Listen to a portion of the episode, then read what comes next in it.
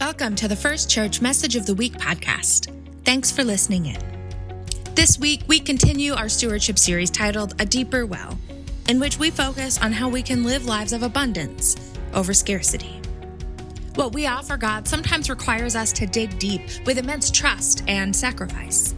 The widow of Zarephath digs deep and sacrifices much to trust Elijah's promise of abundance. How can digging deep to give meaningfully to the church help connect us with our trust in God?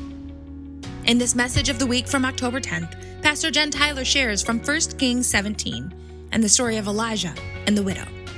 The story gives us a glimpse into what it means to trust God with every aspect of our lives. Here is the First Church message of the week.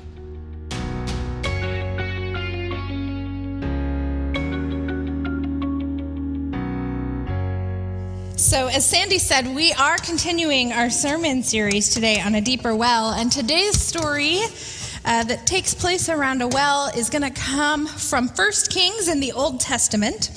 And the story that she referred to about Elijah is from chapter 17. I'm going to read this here. Uh, you're welcome to follow along on the screen. It says, The Lord's word came to Elijah Get up and go to Zarephath near Sidon and stay there. I have ordered a widow there to take care of you. Elijah left and went to Zarephath. As he came to the town gate, he saw a widow collecting sticks. He called out to her, Please get a little water for me in this cup so that I can drink. She went to get some water. He then said to her, Please get me a piece of bread. As surely as the Lord your God lives, she replied, I don't have food. Only a handful of flour in a jar and a bit of oil in a bottle. Look at me. I'm collecting two sticks so that I can make some food for myself and my son. We'll eat the last of the food and then die. Elijah said to her, Don't be afraid. Go and do what you said. Only make a little loaf of bread for me first. Then bring it to me. You can make something for yourself and your son after that. This is what Israel's God, the Lord, says. The jar of flour won't decrease, and the bottle of oil won't run out until the day the Lord sends rain on the earth. The widow went and did what Elijah said. So the widow, Elijah, and the widow's household ate for many days. The jar of flour didn't decrease, nor did the bottle of oil run out, just as the Lord spoke through Elijah. Here ends our reading. Let's pray together. Lord God, might you listen to your children praying and worshiping this day. Might you open our ears in this time together that we might hear you more and more clearly, see you more clearly, and love you more deeply as you rid us from any and all distractions, so that all that we see and hear and know and feel and speak are of you. Amen. So, this week we are continuing our sermon series on the deep wells within our life that live within and around us. We're talking over these weeks about what these wells have to teach us, specifically about generosity and abundance. Last week, we kicked off this series by talking about how water wells often show up in Scripture. We have a lot of stories that happen around water, whether it's rivers or wells or seas. Throughout Scripture, we have lots to choose from, and yet, wells are far from the only staple of life that shows up again and again in Scripture. While water is an important part of our life that we need for sustenance to physically survive, we also need something else, right? We also need food to survive. And over and over and over again, Scripture reminds us of the importance of food in our lives in case we didn't already know that. And it talks about this as a nourishment of our physical lives, but also of our spiritual lives. And often, whether it's physical or spiritual lives that we are seeking to nourish, there is one thing in particular that often represents this sustenance. And that is, as Sandy showed us, bread. Bread is this age old kind of staple, right? We know that for thousands of years, across countless cultures and lots of generations, bread has been that thing that has, survi- has served as a primary nutrient for survival. It is something that is easily made with small modifications of some flour and some oil, maybe a little salt. Bread can be made over a fire or in an oven, or in 2021, if you're fancy and efficient, maybe you have a bread machine and all you have to do is push a button, right? We know that bread is an important part of our lives. And while here today, I'm guessing if you're like me, you like bread a lot more than you need a physical loaf of bread, right? The truth is, we can understand it as an easy metaphor of something that's necessary for survival, for nourishment, and for provision. That's why we still use phrases like talking about being the breadwinner in our home. Or when we pray together each and every week, we pray that God would give us this day our daily bread. When we pray these things, we know that this isn't about a physical loaf of bread, but we are asking and trusting that God will provide all that we need. Sometimes when we talk about all that we need, I think the truth is we need a lot less than we think we do, don't we? On any given day, I can be caught saying that I need some things, right? So I need two, not just one, two cups of coffee every morning. I need dresses that have pockets because who doesn't love a dress with pockets, right? Or maybe we need that next fancy new piece of technology, or we need to have that next food that we're craving. We could fill in the long list of blanks of things that we often talk about lightheartedly that we need in our lives. But what do we need really? We do have some basic needs, of course. We need clothing to wear, clothing specifically that protects us from the elements, the, the hot sun in the summer, or that wonderful blistery cold that's coming in the Dakotas winter. We need shelter over our heads. We need water and food that provide us with basic nutrition. We need things like love and community and Jesus. There are arguments to be made about other things that we need too, over and above this short list I've started. But for many of us, I think we can be quick to think we need things that we, well, don't. I think we can be quick to forget the hardship that comes when we don't have our very basic needs met first. And in the story that I just read from 1 Kings, these characters in the story, they knew what it was to struggle for some basic needs. And when the story takes place in the verses immediately before the passage I read, it reminds us that the entire land of Israel is in a drought. They are facing a famine and they are truly suffering. That is what prompts Elijah to move as he moves towards the widow, as God tells him. Because in the verses before, it tells us that his source of water was drying up. And so God wanted to send him to a new place to find what he needs. Only this time, it's not just a new well or source of water that comes from the ground, but it's also a life saving well that would come in the form of a person. You see, God sends Elijah to Zarephath, to a widow who is caught up in the land's famine. Elijah asks her for a little water, and she promptly gives it to him without hesitation. But then he asks her for bread too. Just a crumb, just a little bit. He says, Won't you give me a piece of bread? And she says to him, As surely as the Lord your God lives, I don't have any food. Only a handful of flour in a jar and a little bit of oil in a bottle. Look at me, she says. I'm collecting two sticks so that I can make some food for myself and my son. We'll eat the last of the food and then die. The last of the food, and they are preparing to die. This poor widow who has no one to help her, no one to care for her, who has worked long and hard to make her ends meet as best as she can. She has stretched out that bit of flour that she has to make sure they have bread to eat. But she has finally come to the end. And she realizes that she can't make it work anymore. Her basic supplies that she has relied on for so long have finally run out. I imagine she's devastated at this realization, but she also seems to have come to some peace with the fact that the end is near and she has done everything she can until this point. She thinks that she has a plan. And then Elijah enters in. And he asks her to give her that little bit of bread that she has left. And to be honest, when I read this story, sometimes I hear that he asks her for that piece of bread, and I think, how dare you? How dare you ask for so much from someone who has so little?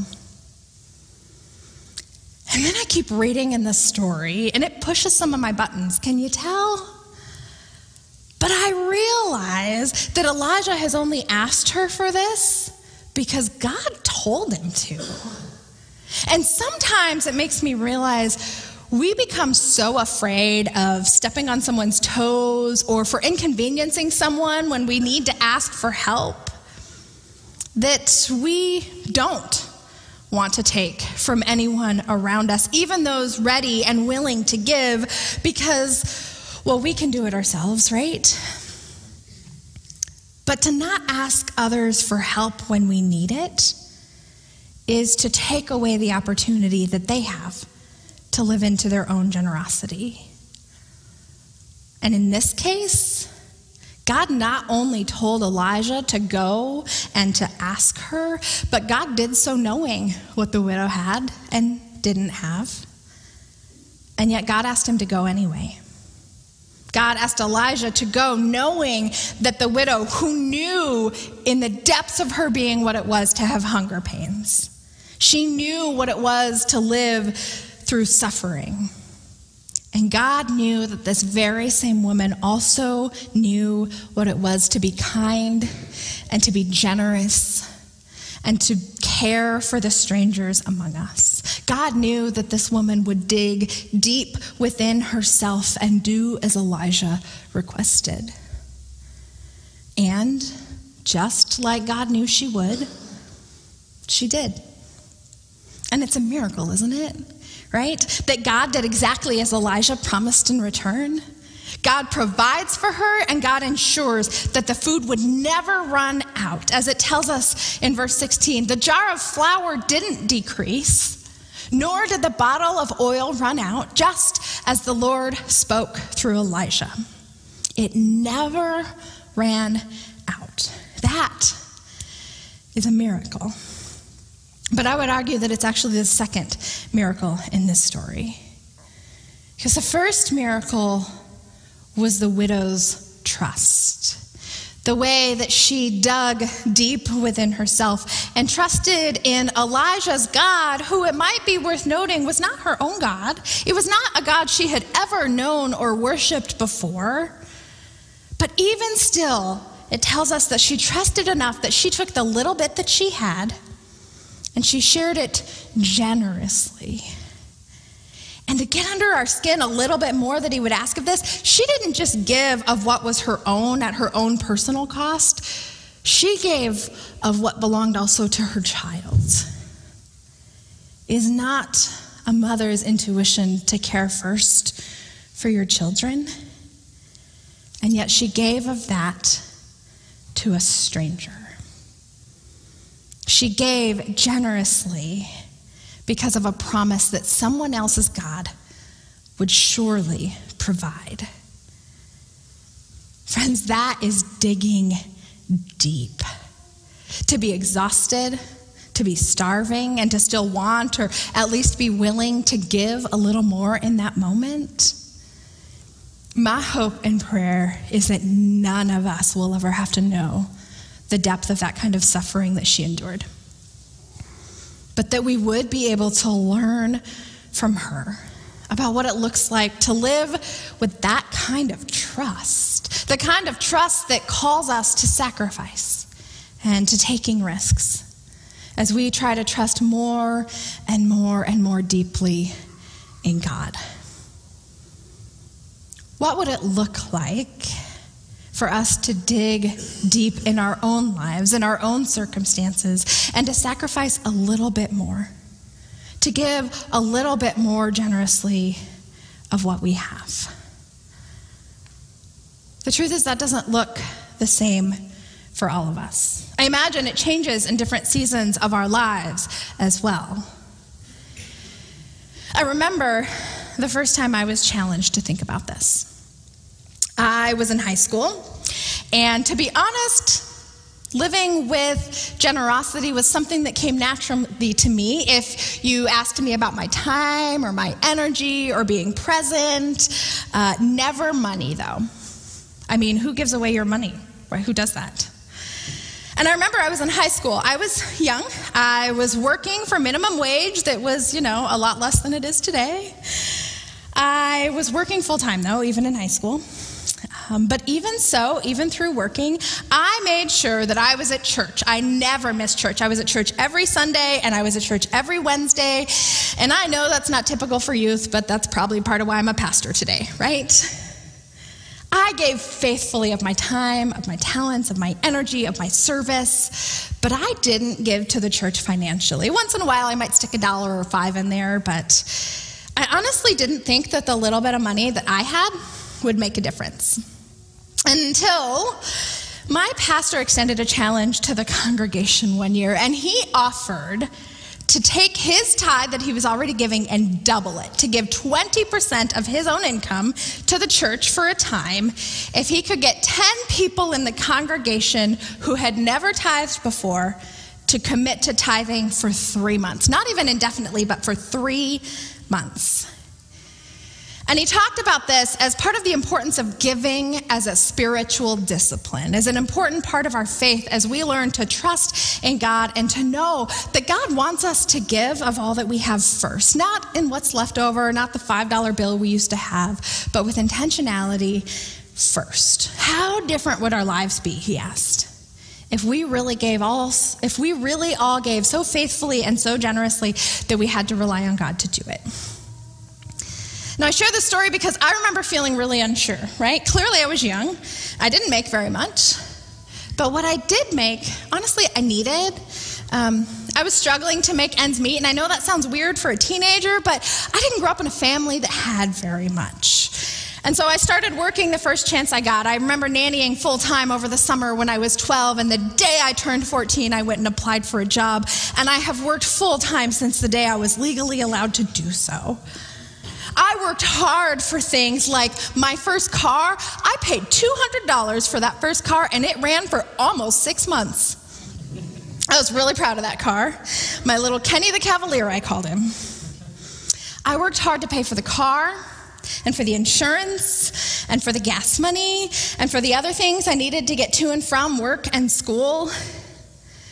I worked hard to make sure that I had enough to be able to eat hot lunch at school because that was new to me, or to buy brand new clothes in a store that wasn't a thrift shop or a clearance rack for the first time in my life. I worked hard for my money and it didn't go very far. That was an awful lesson to learn at a young age. But I didn't make much.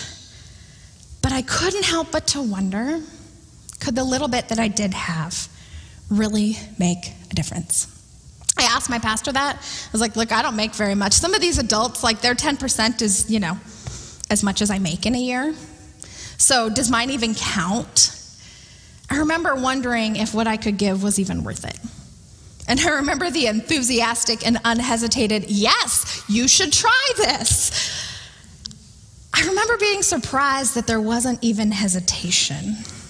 And I remember being surprised at how hard it was after I made this commitment. The first time I got a paycheck every two weeks, and I sat down and I calculated exactly 10% to the penny because I was not going to short God a nickel. And I was really excited to be a part of something bigger than myself, even if I worried about how I was going to pay the insurance bill. But you know what? The months went by, my hesitation faded, and my joy actually kind of grew a little. I looked forward to the opportunity to place that check and in the uh, in the plate when it came around. I looked forward to being an opportunity, uh, being part of an opportunity to give back to this church that had given me so much. I remember how blessed I felt and how fulfilling it was. And I remember how the deep trust that I thought it would take got a lot easier, a lot quicker than I thought it would. So much so that I felt like I benefited so much from giving in this way, even if it meant I had to count my, count my pennies a little closer, that I didn't want to stop when the three months were up, and so I actually didn't. I kept counting those pennies and writing those checks, and from that time when I was a teenager until now, I've never stopped giving my tithe every month, at least 10% to the church. This is for me one of the most important spiritual disciplines in my life. When I don't give faithfully of what God has given me, it hurts me in my spirit.